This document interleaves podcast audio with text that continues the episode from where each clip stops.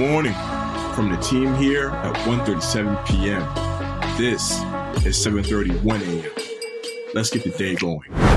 What's going on, 1:37 p.m. family? Thank you for getting your day started with the 7:31 a.m. podcast. My name is Bo Templin. I'm going to be hosting today. Today is Wednesday, August 10th, 2022, and a couple stories here. Very excited to share. One of them will be over in gaming. So joining us today, per usual, Sir Elton Jones. Elton, are we cruising through the week at a good pace? Yes, sir, but I'm actually sliding through the week because of how pr- the profuse sweat coming off my body. Like, just oh. I can't, I can't take it, Bo. But you know what? We work better under pressure, and this pressure is the sun on our backs right now. So, Bo, let's get to it and do it like we always do. Elton, you said it before the show, but you could fry an egg on the back of your Switch. That is how hot it is. Um, I'm, I would be surprised, honestly, if people could not hear my Mac just screaming at me, "Hey, I, am overheating over here. Just give get me some ice, get me some water. I need to cool the fuck down." Honestly. Every console in my house is just cooking right now, dude. Like my Xbox has a fan in it, and it's just like, "L, please play me at midnight till 3 a.m., not from 5 p.m. to 7." Brutal, brutal, brutal. But our show today, Elton, I'm excited to do this thing. Uh, as we do with most episodes, we're going to start with a little bit of an anniversary over here. And we're going to say that on this day, 15 years ago today, Rush Hour 3 was released in theaters. Now, we have talked about Rush Hour on the show in the past. This is a iconic franchise for many reasons. Not all of them uh, so good. Some of them are great, but thought it would be fun to start by talking about the movie a little bit on the show today. Elton, I got this for you. This is from Wikipedia.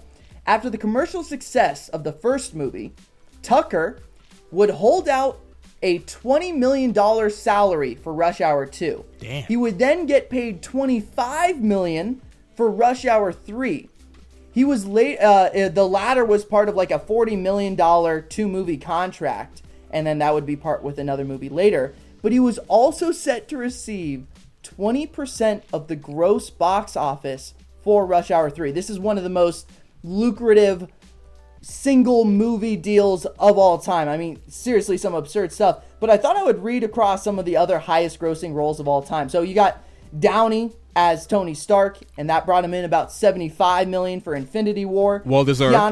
yeah, oh, very, very well deserved. Earned, no doubt about it. And the box office shows that. You know what I mean? Like, people went to go see Infinity War for Tony Stark, for Robert Downey Jr. Another one on that list, Keanu Reeves in The Matrix, with about 83 million per movie. And then Tom Cruise as Ethan Hunt in Mission Impossible, bringing in about 75 million. And then there's a report, Elton, and this just is ridiculous, but Bruce Willis negotiated a crazy deal for The Sixth Sense, and some reports say that he brought in about $115 million for that movie after all the gross box office stuff, after all the production points. Elton, any of those stand out to you, or, or what do you think of Rush Hour 3? Well, when it comes to Rush Hour 3, two things. The Eiffel Tower scene is iconic. Like, it'll come on sometimes on like TBS or TNT, and I'll catch the last bit, and that last 20 minutes is epic.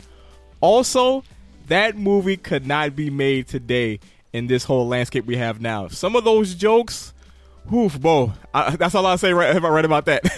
my my uh my thing with Rush Hour and uh, the the whole franchise, because you know a lot of people kind of agree with you, Elton, that you know these jokes wouldn't fly today. My stance with Rush Hour is that either it is the most racist franchise of all time or it is the least racist franchise of all time. I, there's no in between, nowhere in the middle. It's only one of the two. Uh, but I, I, honestly, I do find a kick out of these movies. I think they're hilarious, Elton, and and I'm I'm praying for the day we get to hear that Rush Hour Four is coming back. Elton, uh, Twitter Spaces later today, 2 p.m. Eastern Time, the 7:31 a.m. crew. We're gonna do a live recording of the show on Twitter Spaces. Please come and join us. If you have not been yet, you're missing out because these things are filled with laughs, good energy, good times, and it's great connecting with the 7:31 a.m. community. We are going to start today's over and uh, start today's show over in sports, and this was a big one, Elton. I woke up to this, and this one hit me hard. Sports. Serena Williams plans to retire following the U.S. Open. In her Vogue cover story, uh, Williams confirmed that the upcoming US Open will be her farewell and she plans to retire afterwards. Serena won her first Grand Slam title at the US Open in 99 when she was 17 years old. She is planning to potentially have another child with her husband Alexis Ohanian and invest more time into working with her venture capital firm, preferring the term evolution for what is going on with her career over the phrase retirement. This year's US Open will kick off on Monday, August 29th. I'm very excited for the US Open to roll around. And Elton, there's actually a possibility that your boy's going to be making a trip out to NY in the middle of September. So, Yes, so sir. Keep an eye, just watch out now. Watch out now. Coming in hot. Elton, I got one more sports story, and that is that Cam Smith is joining LIV. World number two, Cam Smith, fresh off of a win at the Open Championship, is joining the Lig LIV Golf League. Cam Smith signed a deal to join LIV Golf for at least a hundred million dollars, uh, and this is coming from Telegraph. The Open champion will be playing at the next LIV event in Boston, and that's going to be on September 2nd. Elton, he is one of many golfers to leave the PGA Tour to go join this LIV Golf League. I've talked about it very briefly on the show. This is going to shake up golf entirely. I've, I've kind of avoided some of the uh, some of the gossip and tea stuff that goes with LIV, but this feels a little bit Elton like AEW trying to stir up some stuff, grabbing some of the big stars from the WWE, trying to make a brand that could maybe compete with the big dogs over at the PGA Tour or the WWE. So certainly a story I'm excited to follow. Elton, we've got a gaming story later on, but we do have a one entertainment story about a gaming franchise that uh, I know you're a fan of. So what do we got going on over in entertainment? Entertainment. Yes, Bo, I'm here to tell you about the biggest shocker of the year. Sonic the Hedgehog is getting another movie. I know, mind blowing. just, oh, people are going nuts right now. Fireworks are going off, right? so, Bo, Paramount Pictures, their last two Sonic films have done amazingly well at the box office, which is why a third film has been announced for release on December 20th, 2024. Now, here's what makes that date so significant. Sonic the Hedgehog 3 is going to drop on the very same day as James Cameron's Avatar 3. So, competition there. Who's going to win? Sonic versus Blue People. I mean, those are his people anyway, right? So, who knows at this point? No, wow, I'm I'm stunned. I mean, to go up against Avatar three is actually a pretty crazy idea. Yeah, so hopefully both movies pull out like a trillion dollars on the same day so we can talk about it on the podcast and just compare. You know what I mean? In other movie release date news, Paramount's untitled Smurfs animated musical, which sounds like it'll be way better than most people think, is slated to drop on February 14th, 2025. By the way, this is crazy. I must be one of the most disloyal Sonic the Hedgehog fans in the world because I have him tattooed on my shoulder. Shout out to my boy Matt from college, St. Augustine's College, University. And I have all the games. I love Sonic to death. I grew up with the guy. Haven't seen any of the movies yet. I know, I know, I'm tripping. Someday I'm gonna hop on Hulu and watch them, but at this point, still haven't done it. My Sonic is still Urkel that voiced him in the cartoon, Bo. Elton, you have you have a Sonic tattoo, and you have not seen the movies. Yes, I have him on my shoulder. I rep for him. I know some of the theme songs. I even have a Bret Hart uh, logo on my other shoulder, Bo. So at least I fulfilled my Bret Hart love. But my Sonic fandom, I'm, I'm doing bad, Bo. Wow, wow, wow, wow. Elton, we got one more story in entertainment now. I will gladly do this one over here. Prey is Hulu's biggest release ever. So, the Prey movie coming out. Uh, it's the kind of like prequel to the original Predator movie. And Elton, I watched it over the weekend. It is so badass. This movie damn, just kicks ass. Love this movie. It's an absolute blast, total rock star of a movie. And although there's no official numbers because it's going to go like straight to streaming, right? But Disney is saying that Prey is going to be the biggest straight to Hulu project in the streaming service's history. It is the best reviewed Predator movie since the original, and the lead in this movie, uh, Elton Amber Midthunder, She's electric. She is a future star. Give her whatever bag you need to give her to lock her down for your studio for the next 20 years. You do not want to regret later on saying, "Oh, we should have we should have grabbed her." No, no, no. She has undeniable potential, future star, and she's just honestly a joy to watch in this movie. She uh, kicks- MCU.